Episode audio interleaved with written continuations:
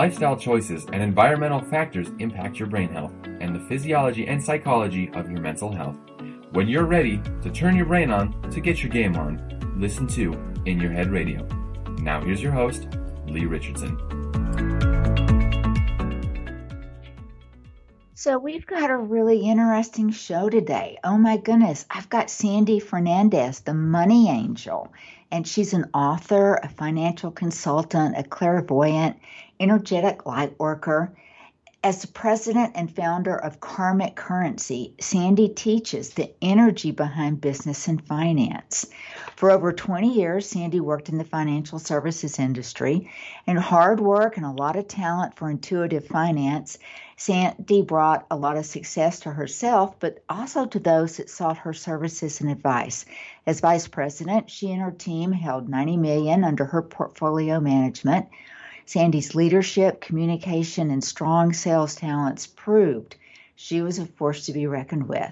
In fact, Sandy was also often reprimanded for being a maverick, for frequently challenging the corporate status quo.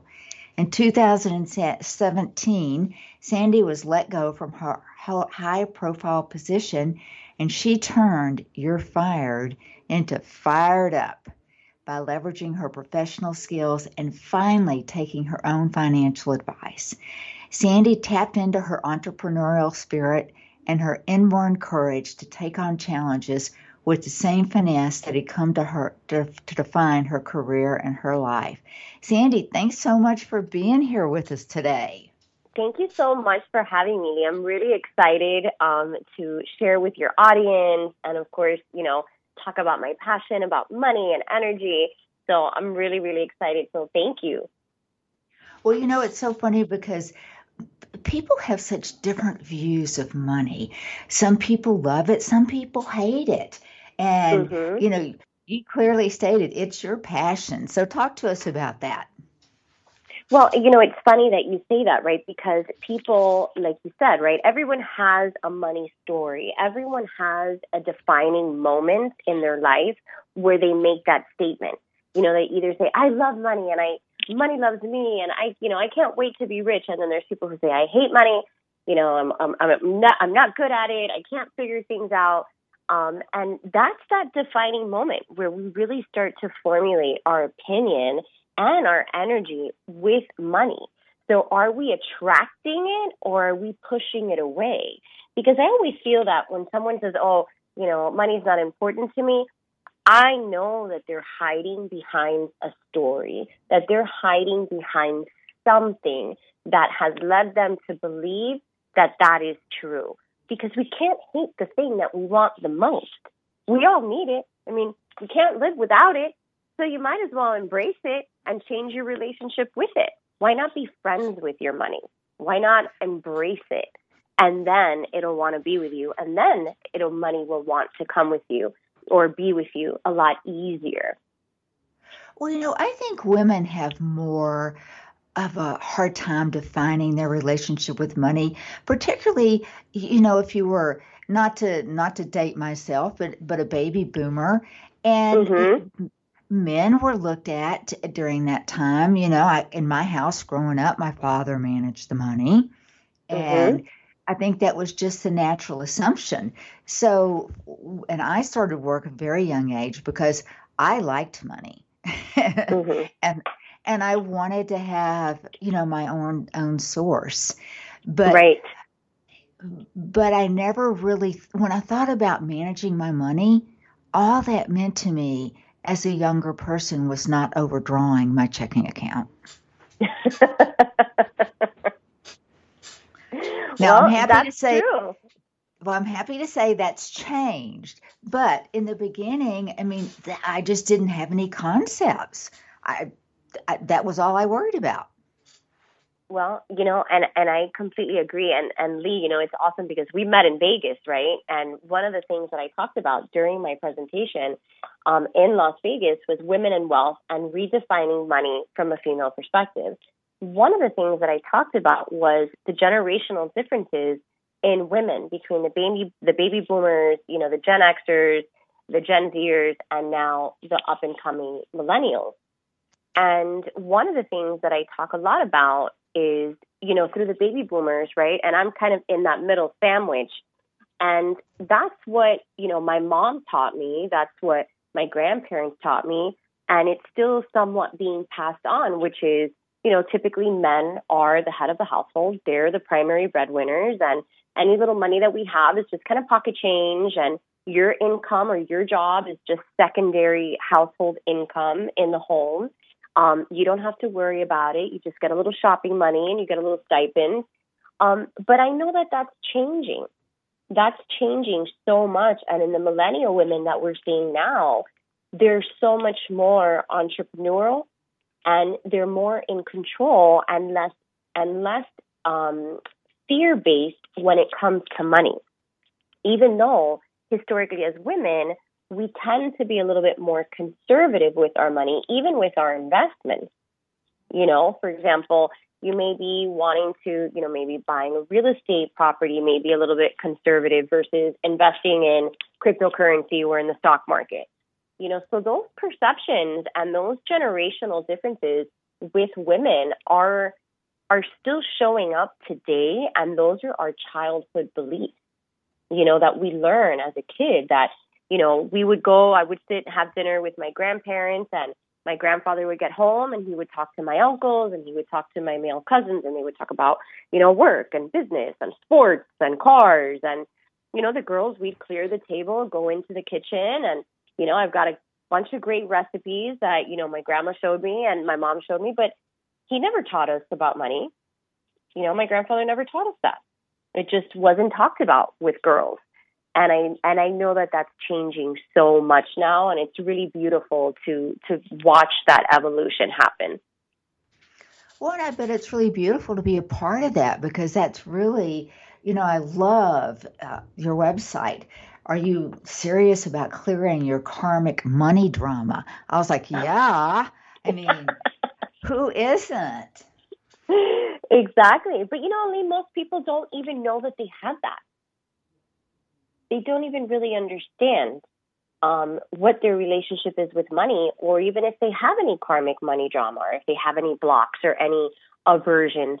They they really just kind of live their life not really understanding like why can't I figure this out, you know, or or why am I stuck here? Why can't I get to that next plateau? Why can't I get to that next place that I want to be? and they almost feel like it's something's blocking them, but they can't figure out exactly what it is. And that's when the energy comes in. That's when we have to look beyond, you know, the dollars and cents. That's when we really have to look beyond, you know, the the financial and the accounting and and really look at the energy and really start to understand, well, what's your relationship with money? What did you learn growing up about money? You know? Because again, so, maybe yeah, maybe you go ahead. I was going to say, so it, it does all go back to those childhood beliefs. Yeah, definitely. Absolutely. Absolutely. 100%. Well, how do you clear those? So that's why clients hire me, right? that's, the magic of what I do. Um, but number one, I mean, the first step is really uncovering what those beliefs are, right? Uh, for example, um, one of the common things that I heard a lot in my home was you have to work really hard for your money. Um, I'm first generation American. I come from immigrant parents. So when they came to this country, they had nothing. And my grandfather built a Fortune 500 company from scratch, you know? So we had to work hard, and that belief was passed on to me. So if that's something similar for you, even if you know, you don't have to be a first generation American. You could have just been adopted by that period. Your parents just said you gotta you gotta work hard. You know, you gotta earn your keep. That type of belief leads a person to do exactly that, which is work hard. And that's when a client or a person will start experiencing burnout.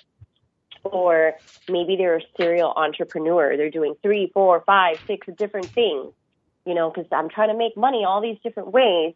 And maybe all of those ways are not necessarily resulting into revenue or profit because you're doing too many things. And now you become the jack of all trades and a master of none because you've got this mentality that you've learned since a kid. Well, I got to work hard. And if it's not hard, you know, if it's too easy, it's not real. But that goes against the laws of the universe, which is it is supposed to flow with ease. That's why when we say when you step into your passion and you step into your purpose, you don't chase the money. The money comes to you. So when you're out of that alignment and you're working harder, you're pushing, pushing, pushing, then you're not necessarily getting the results that you want. It's because you're you're not in the flow of what is your natural state. You know, maybe you're doing things and they're not even your passion. Does that make sense? Oh, it does make sense because you know I I know what I'm doing five different things at once. You know, I'm trying to run my business, the Brain Performance Center. I'm trying to organize my radio show. I'm trying mm-hmm. to finish up my PhD.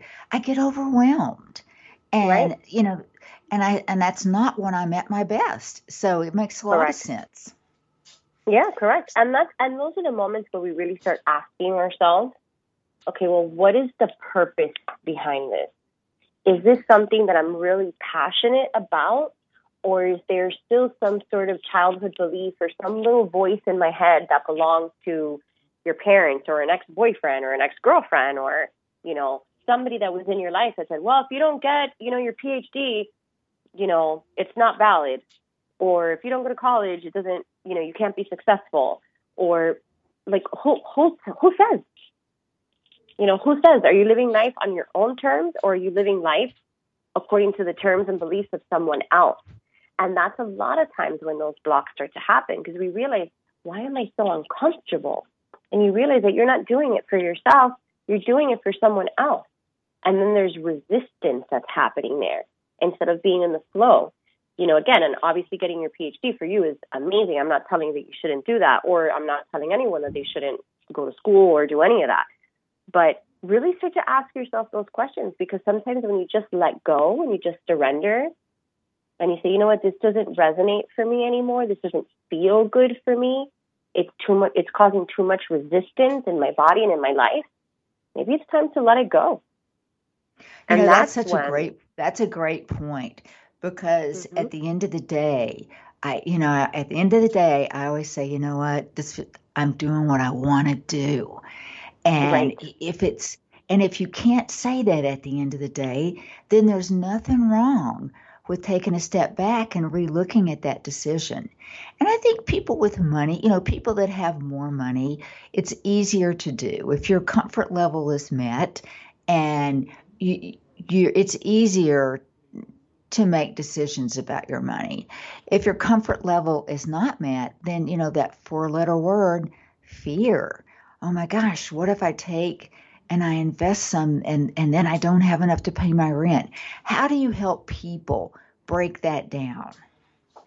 Well, it's interesting because comfort is a matter of, of perspective, right? Because I've, you know, dealt with multi-million dollar clients and they're miserable. Yeah, they're not necessarily worried per se on the day to day about their money, but they still worry about their money because now you're talking about you know preservation of your principal preservation of your capital. Is my money going to last? Do i have enough for retirement? You know it, it, are my kids going to be taken care of? So there's a different there's a different energy that goes beyond that.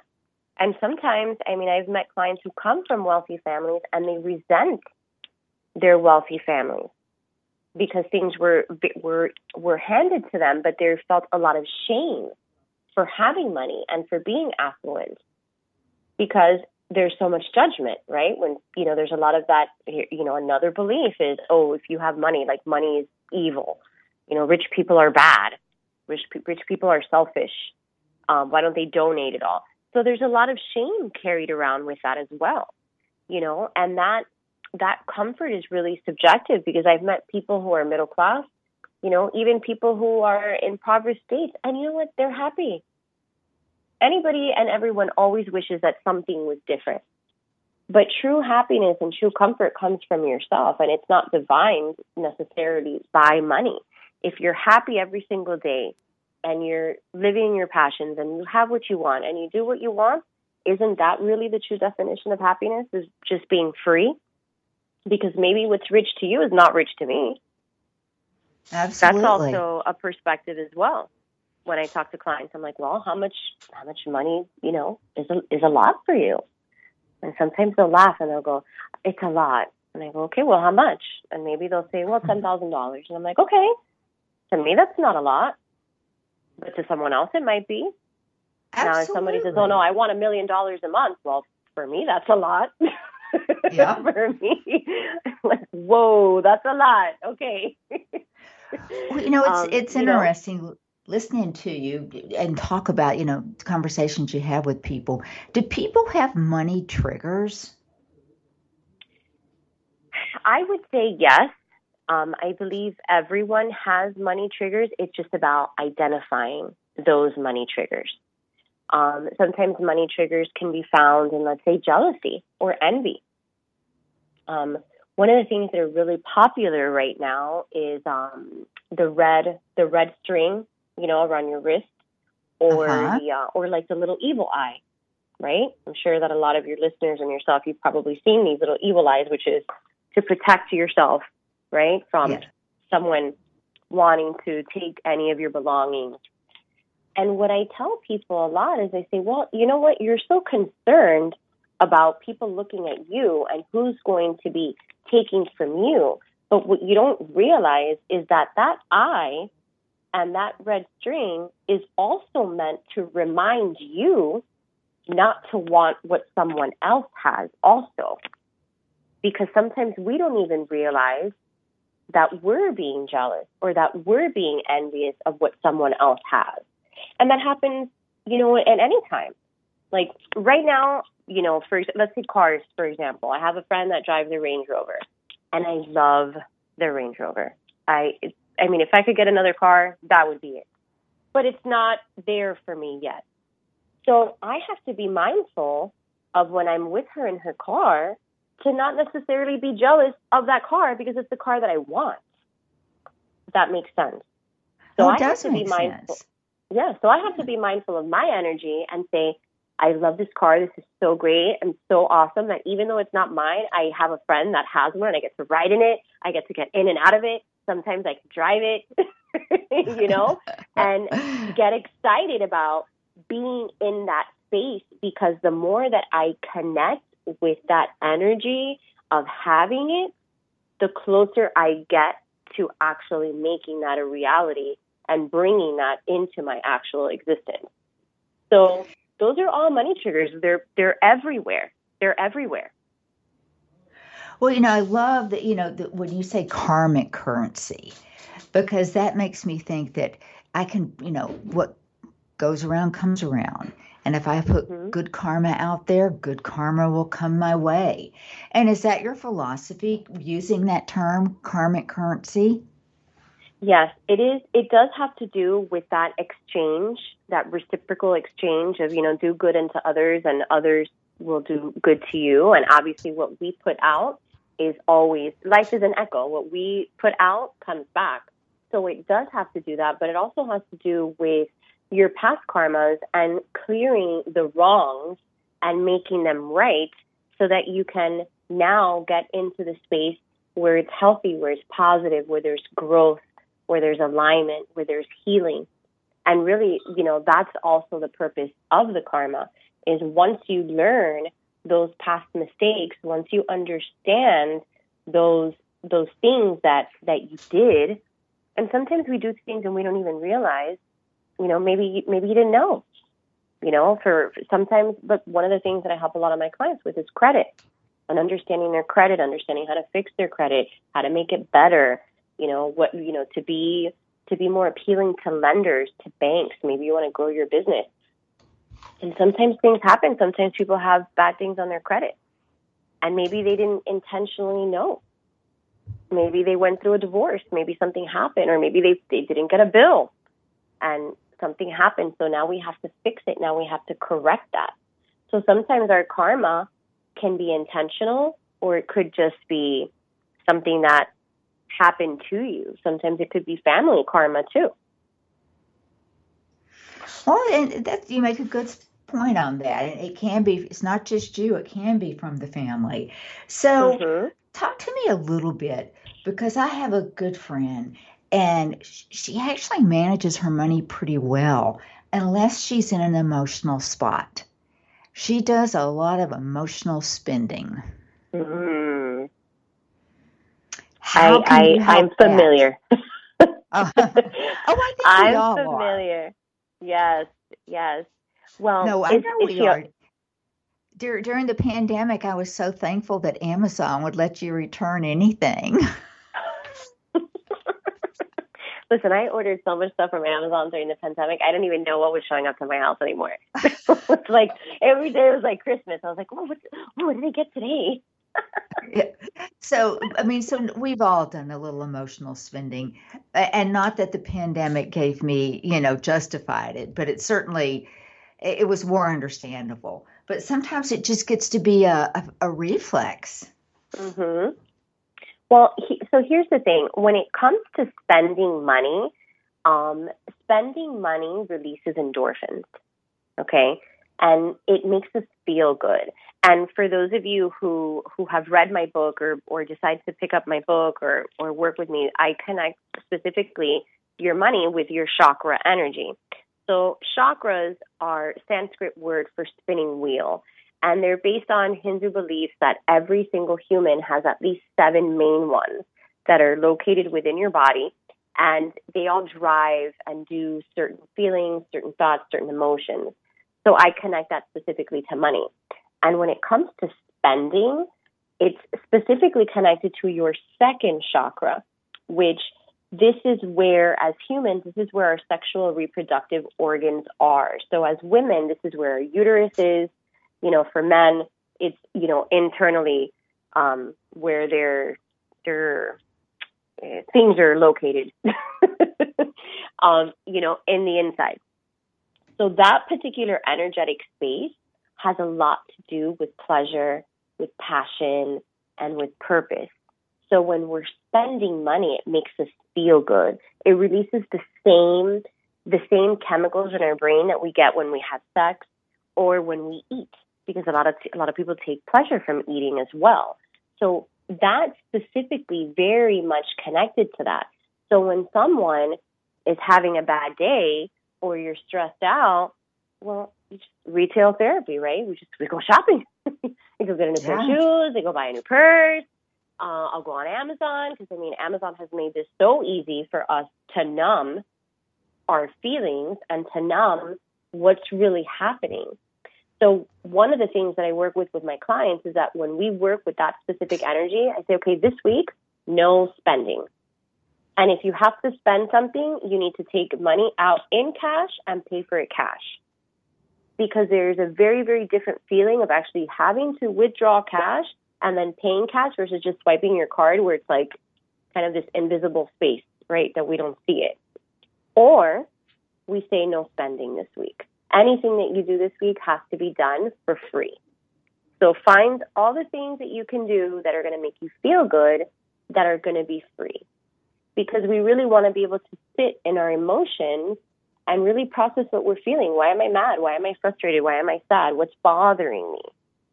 You know, why am I trying to numb this feeling and make myself emotionally sedated by spending money? So that's the trigger as well. What are, you know, what's the trigger for you? What happened to you that made you want to spend? And some people spend, I mean, even more than just when they're mad. Well, and I'm sure that you work with people to help them understand there there are proven tools that they can use to curb their mm-hmm. negative spending habits. Of course. Can you share a couple of those with us? Definitely. So some of the things that you can do um, is again, when you feel like you want to shop, okay, ask yourself number one, is this a want or is this a need? Okay, so that's going to get us some clarity right away. Number two, am I going to regret this purchase in the next 30 days or even in the next two weeks? Because sometimes that happens. We buy stuff and then, like you like you said earlier, we just return it well, why did you buy it in the first place? Okay. That's, you know, the, the third thing. Then the other thing that you want to think about as well is once I get this item, how is this going to make me feel? What is this going to help me with in my life to help shift or better my situation? And, you know, again, and then it goes back to, okay, do I need this or do I want this? So those are some of the top questions that you want to ask yourself if you're going if you're going to be buying something in the near future. The other thing that you want to do is if you feel that it's a trigger and it's a prompt, okay, it's not like, oh, I'm hungry, I need to eat, because sometimes that happens too. Well, are you really hungry or are you just having some weird anxiety that you feel like you need to eat or you need something to do? So it's they're they're kind of those same those same little triggers that you want to get aware of. And then write it down. Write down what's really happening for you. Get in front of a mirror and ask yourself, you know, hey Sandy, what, what's going on with you? Like, you know, why do you want to buy this right now? What is this going to do for you? What's really happening here? Why do you feel that you need this particular dress or this particular bag?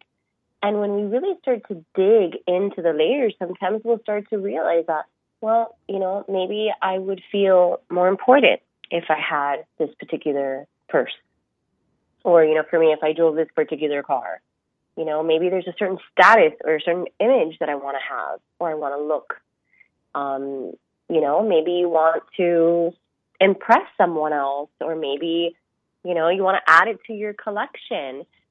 There's there's a reason for the spending and that's what we really want to start to uncover is what is the feeling, what is the emotion behind this? And what is it that we're avoiding from it? Well, you make a really good point, Sandy, because, you know, there is emotion behind every decision that we make. And, and you've, we're going to take a break in just about a minute. When we come back, I really want to learn more about how you can create alignment in your in your thought process and your with within your emotions with your money because what once that alignment occurs, I feel just as good when I save money, when I invest money, as I do when I spend it.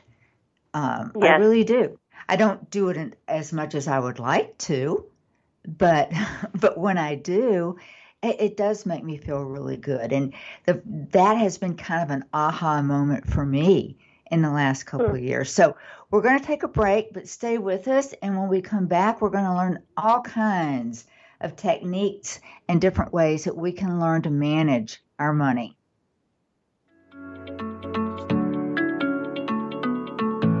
We'll be back after these messages. It's words you never heard. We all know that alarm clocks were invented for people who don't have kids. But before the alarm clock was invented, how did people wake up in time for work? Previous to the alarm clock gaining popularity, people in Britain and Ireland might have been awakened each morning by a knocker up. A knocker up was a person that was paid a few pence a week to wake up slugabeds and clinomaniacs. Those are people who like to sleep in.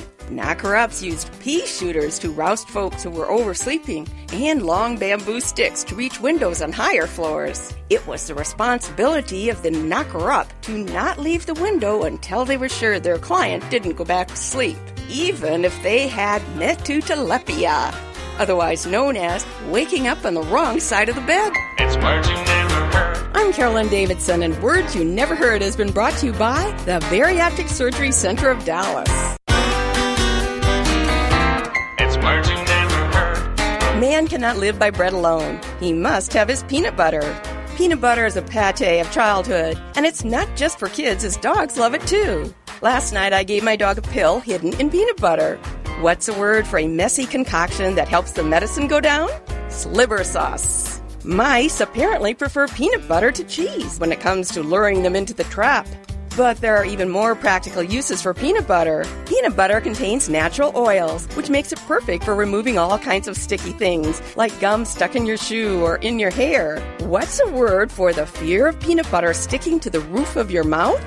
Arachibutyrophobia.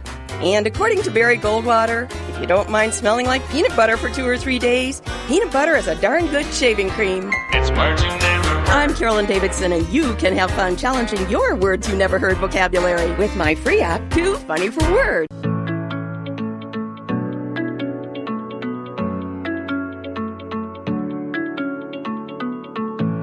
We're back. Now here is your host, Lee Richardson.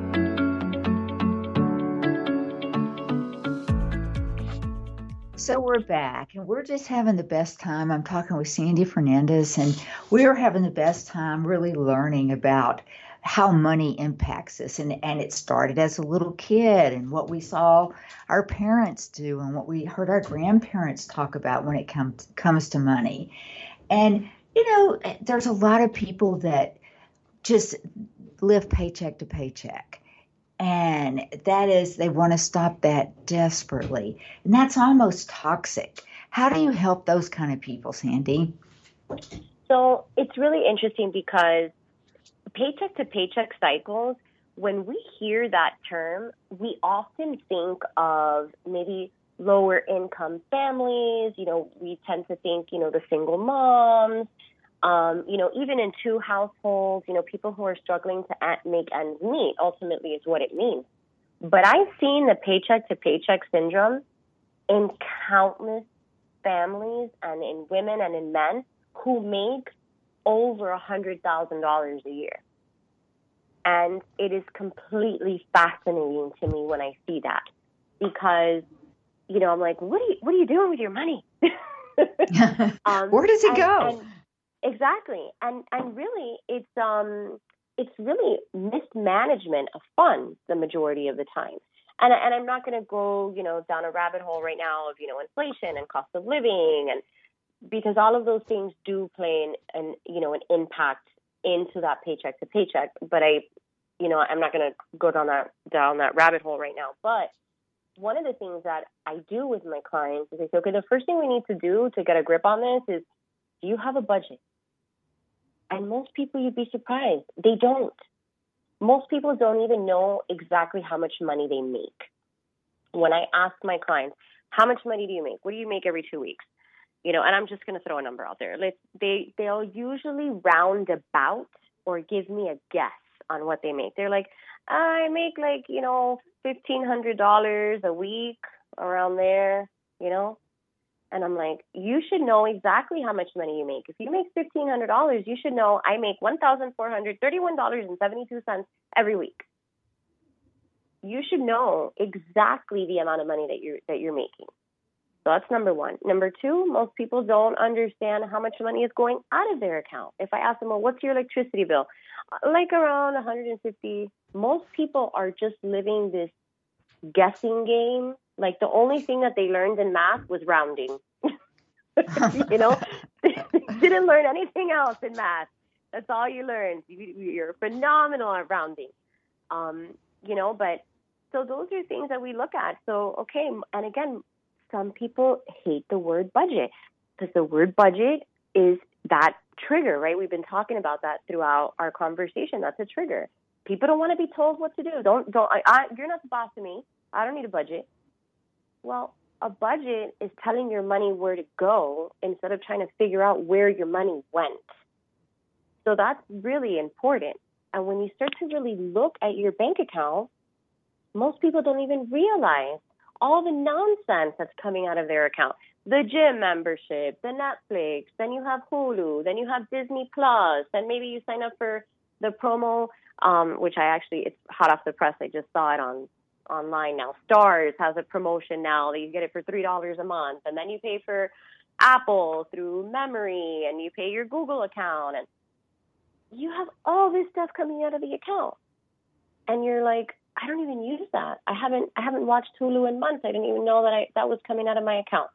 So this is really what it means is really understanding what is happening in the day to day. And it sounds really basic, but when you're working with people and their energy towards money, this could give a person a lot of anxiety.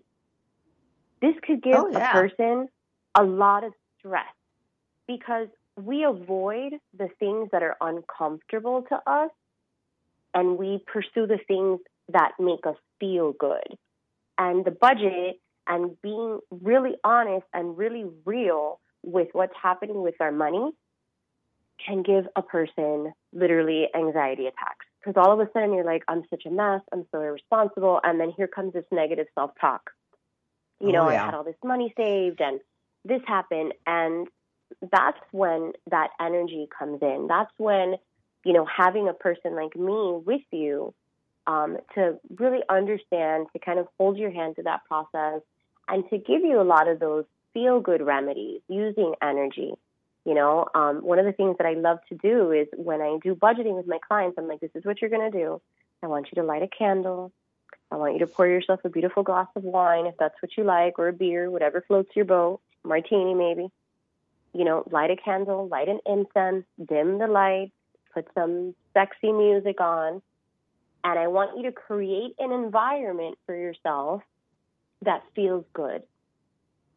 And then open up your, your bank account. Then go into your online banking and start to look at it because you're creating that environment to shift and to reprogram your mind into saying, I can look at my at my accounts. I can feel good about this because everything in this environment in this setting feels good versus, you know, you're in the middle of the day, you're making dinner, the kids are screaming, the dog is barking, the Amazon guy got there, and you're looking at your bank account and you're like, shit, I didn't pay this, I didn't pay that, you know? So it's very, very different energy um, to be able to to to have that with with yourself. Well, you're right. You know, if you create an ambience, and that's mm-hmm. kind of what I felt like you were telling them to do is create an ambience. You know, already you feel good. Just mm-hmm. being there. The candle smells good. You know, yeah. you're you're setting yourself up for success.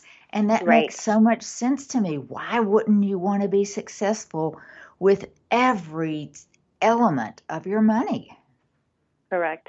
Yeah, absolutely. And it's and it's all about setting that tone and setting that environment for yourself so that you can reprogram yourself. You know, listen, our unconscious mind is what controls our conscious state. And until we can reprogram that unconscious state, then you're going to consciously be, be, you know, continue reenacting the same things. It's like a child. What do you think happens to a little kid when you tell them no? They throw a temper tantrum. And the reason that they do that, and some children continue to throw temper tantrums, is because they know if I do this long enough, my parents are going to cave in. And now that temper tantrum continues because the parent is giving in. So now this subconscious belief, because nobody in their right mind says, I'm just going to pitch a fit, you know, and get what I want, it's a subconscious programming. And then that belief now gets programmed. And you could be an adult, you know, having a baby temper tantrum all day. Oh, because I see. You want to get I your own see way. a lot of that. Yeah. Mm-hmm. And, you know, and a lot of times it's, you know, I work with a lot of clients with anxiety and depression and anger is a, is a subproduct. And so is, yes. You know, those little temper tantrums. Sometimes it's just a, just kind of letting that, that valve releasing the hot air a little bit. Mm-hmm. But, but, you know, when, when I think about money and I think about, you know, people think, well, if I just had more money, if I just had, you know, more money, more money, more money, everything would be just great. But is it? No, and and that's that's the thing, right? Is that and and again, something that I, I talk about and I teach a lot, which is when we say I want more money, I want more money. Number one, when you say you want something, you're already saying to yourself you don't have it. So you're already in this double negative state where you're Good telling point. yourself you're already saying, "Well, I want it." So your brain says, "Well, the reason you want it is because you don't have it." So now you start focusing on all the other things that you don't have. It's just human nature, the way that things are are perceived. So instead of saying, "I want more money," let's start thinking about what we want and what we're grateful for so that we can shift that energy into gratitude. When you shift into gratitude and you shift into focusing on the things that you have, then you'll start creating more abundance because now you'll see all the things that you do have versus the things that you don't. if that makes sense. I always like to use the example of when we, mostly women, right, we tend to do grocery shopping the most. Um, but I know that in my house, and that's why I used to love this analogy. So when I'm getting ready to do groceries, what's the first thing we do? We make a list, right? For the most part, if you're efficient, you make a list. You start wandering around the kitchen. You're like, okay, what do I need to buy? Hmm, okay, I need milk. I need bread. I need cheese. You know, I need eggs. I need this. And all of a sudden you're like, oh my God, there's, there was nothing in this house. Look at this list. You know, oh my gosh. But the reverse happens for those of you listening who are moms. What do you think is the first thing that we do when your child comes to you and says, there's nothing to eat here? You're like, what are you talking about? There's nothing to eat. There's ham, there's cheese, there's tuna, there's bread, you know, there's microwavable dinners, there's peanut butter and jelly, there's fruits. You want to make a smoothie, there's ice cream. See how the perception shifts? So if we start doing that with our money instead, you're going to start seeing more opportunity. You're going to start seeing all the ways that the money is there for you, that the money is helping you, that there that there is a lot of you have already all the things that you want because now you're focused on it. That's a good point. Makes sense. You know, sometimes mm-hmm. we can't see we we can't see the forest for the trees. Right. Exactly. So what's exactly. the first step? You get somebody and, and you get them to kind of address, okay, I, I, I do, I understand I have issues. I know what my issues are. I think I've figured out how I'm going to let those go and move past them. We've worked on a budget. We you know the B word, um, but we we've worked on a budget. We've got past that. Now, what do I do? I mean, you mentioned well, earlier you you have to go through a week and not spend money, or well, no. So everybody, when I, and it depends, right, which way or which capacity the client wants to work with me. The best way and the way to get the most results, and, and honestly, my favorite way too, is to do a private coaching. Um, when it's when we do it private, number one, there's a questionnaire that we fill out, and then from there, I build out your plan. From there, I identify, okay, these are the energetic points that we need to work through. These are the financial steps that you know you said you need help on. Here are also some you know, blind spots that maybe you may have missed that we need to incorporate. And then we go from there. And everybody has a different starting point because I may have a client, you may be great with a budget. You may be phenomenal with a budget. And here's the flip side a person who's fantastic with a budget is typically a person who doesn't like to spend. And then their problem is surrendering or releasing money, you know, spending their money, investing their money. And this is sometimes the type of person who, you know, maybe has a big nest egg and they don't, they're afraid to do anything with it. So it really depends. Everyone's financial situation and everyone's financial energy, it's like a thumbprint. It's so specific to you. Um, you know, it, it, it can't be duplicated. Some of the steps, you know, my process is the same with everyone, but it's really customized to your journey and where it is that you're beginning, where it is that you're starting from. Well, and where do you want to go? Um, exactly. How does that play into it? Yeah, definitely. I recently had a a, a woman um, that she worked with me. She she actually worked with me for almost almost 12 weeks actually. She she worked with me.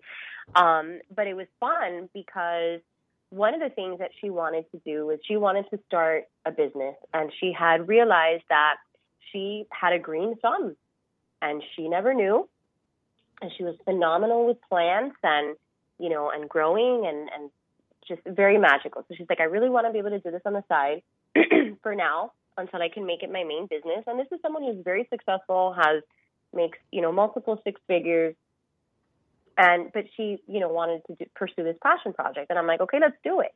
So I helped her strategize, build out this plan. How are we going to help this business grow? But here's something that's really interesting she had named the business um, a name that she had with an ex boyfriend. It was oh. like a oh. nickname that they shared between each other. Excuse me. And obviously, for privacy, I'm not going to share it. Um, but it was a nickname. Let's say it was, uh, I don't know, Scooby Doo. And she had named that business Scooby Doo because it was a name that he and her had chosen together. Well, they broke up. And that name stayed. And one of the conversations that we had, one of the days that we were talking about this business and kind of why she was still feeling like some apprehension towards it. And we realized that we need to change the name.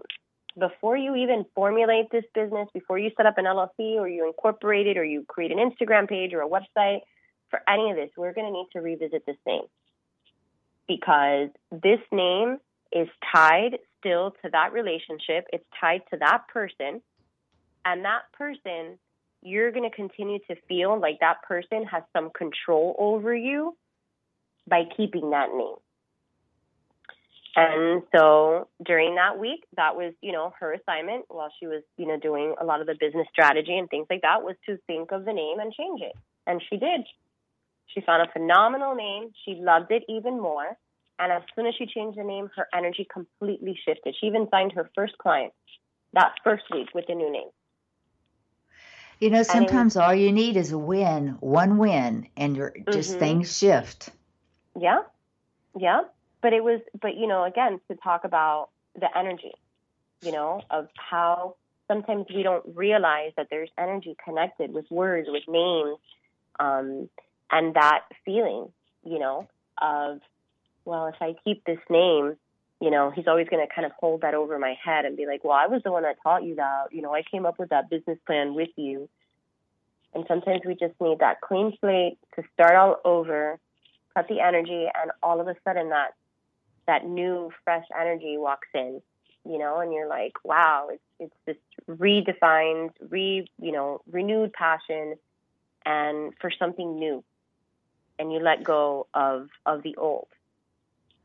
Well, I'm sure she felt energized with a new name mm-hmm. and a, a, new mm-hmm. perspective mm-hmm. and exciting. That's one step that he's further out of her life. Um, exactly. Yeah. So when you think about when I think about money, you know, some people think, "Oh, making money is just, it's easy for me," and they never worry about it. How does that how does that kind of that feeling of abundance and, and freeness. How do you get that? You know, I I love to work with people like that because they're really the most fascinating um, type of people because really that kind of person is almost like the exception and not the rule.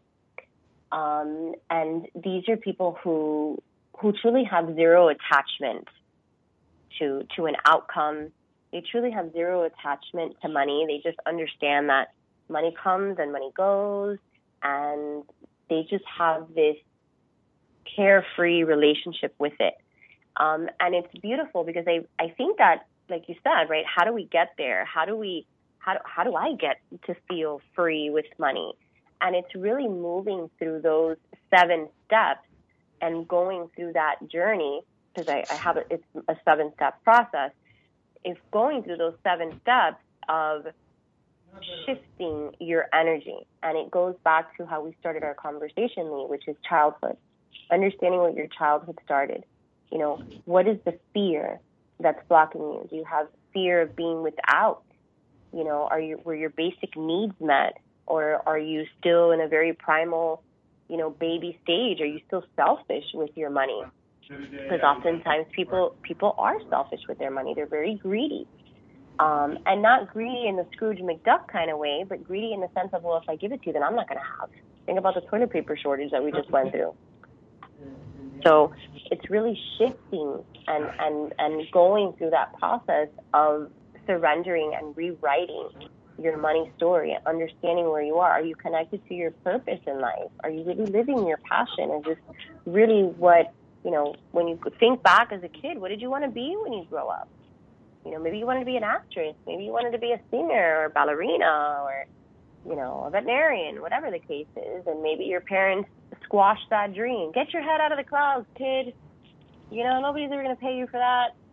Um, so there's that little person there still inside of you that that is, you know, being told you can't pursue your dreams so there's, you know, there's really a, a process that that happens for us to really get to that top level of really feeling carefree and really feeling a true sense of financial freedom.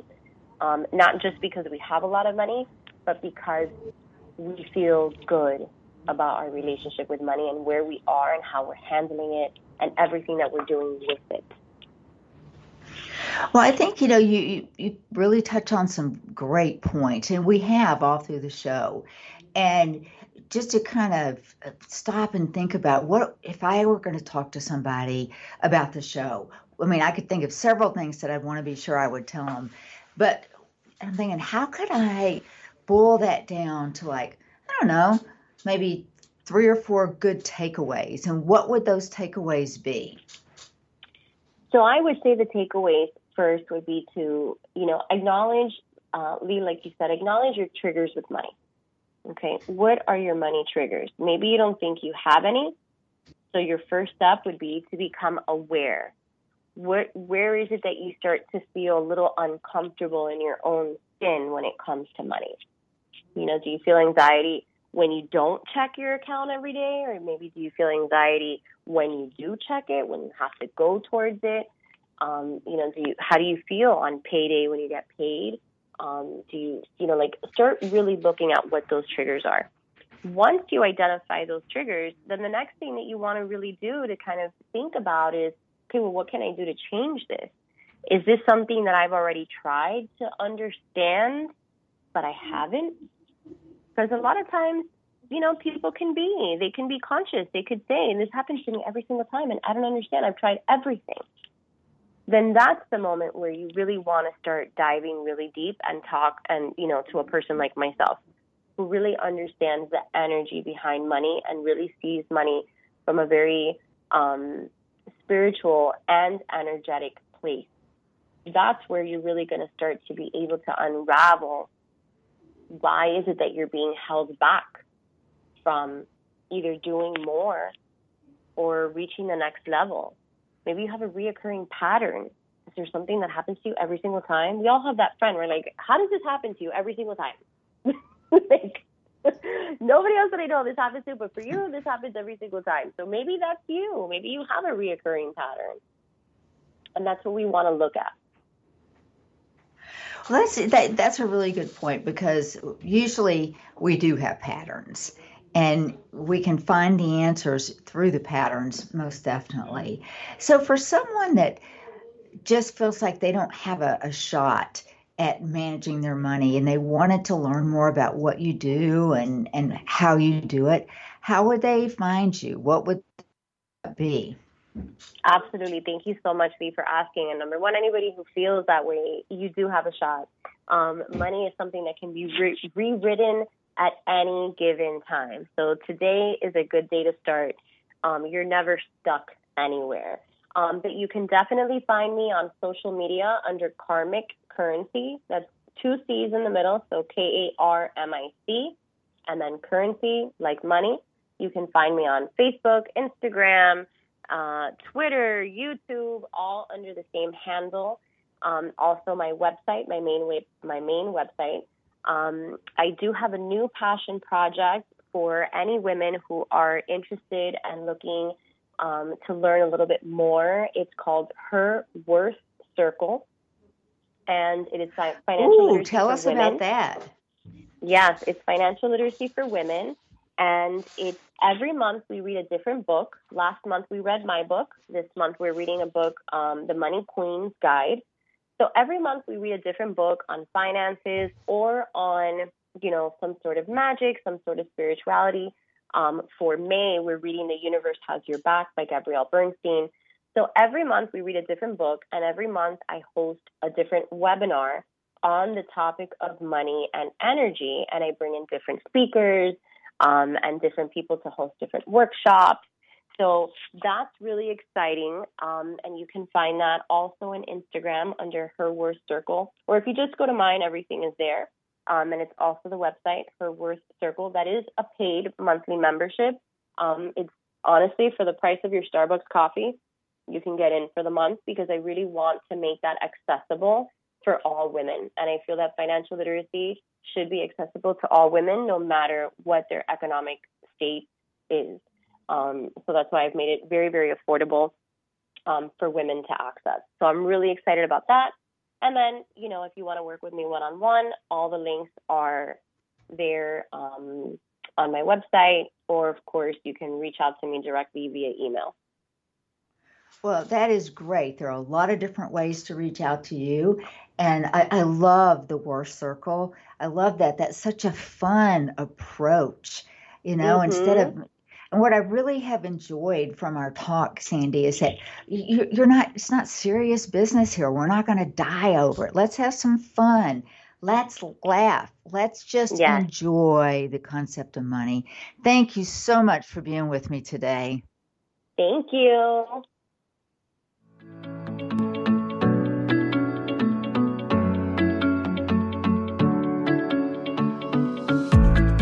Behalf of Lee Richardson and the Brain Performance Center, we want to thank you for listening.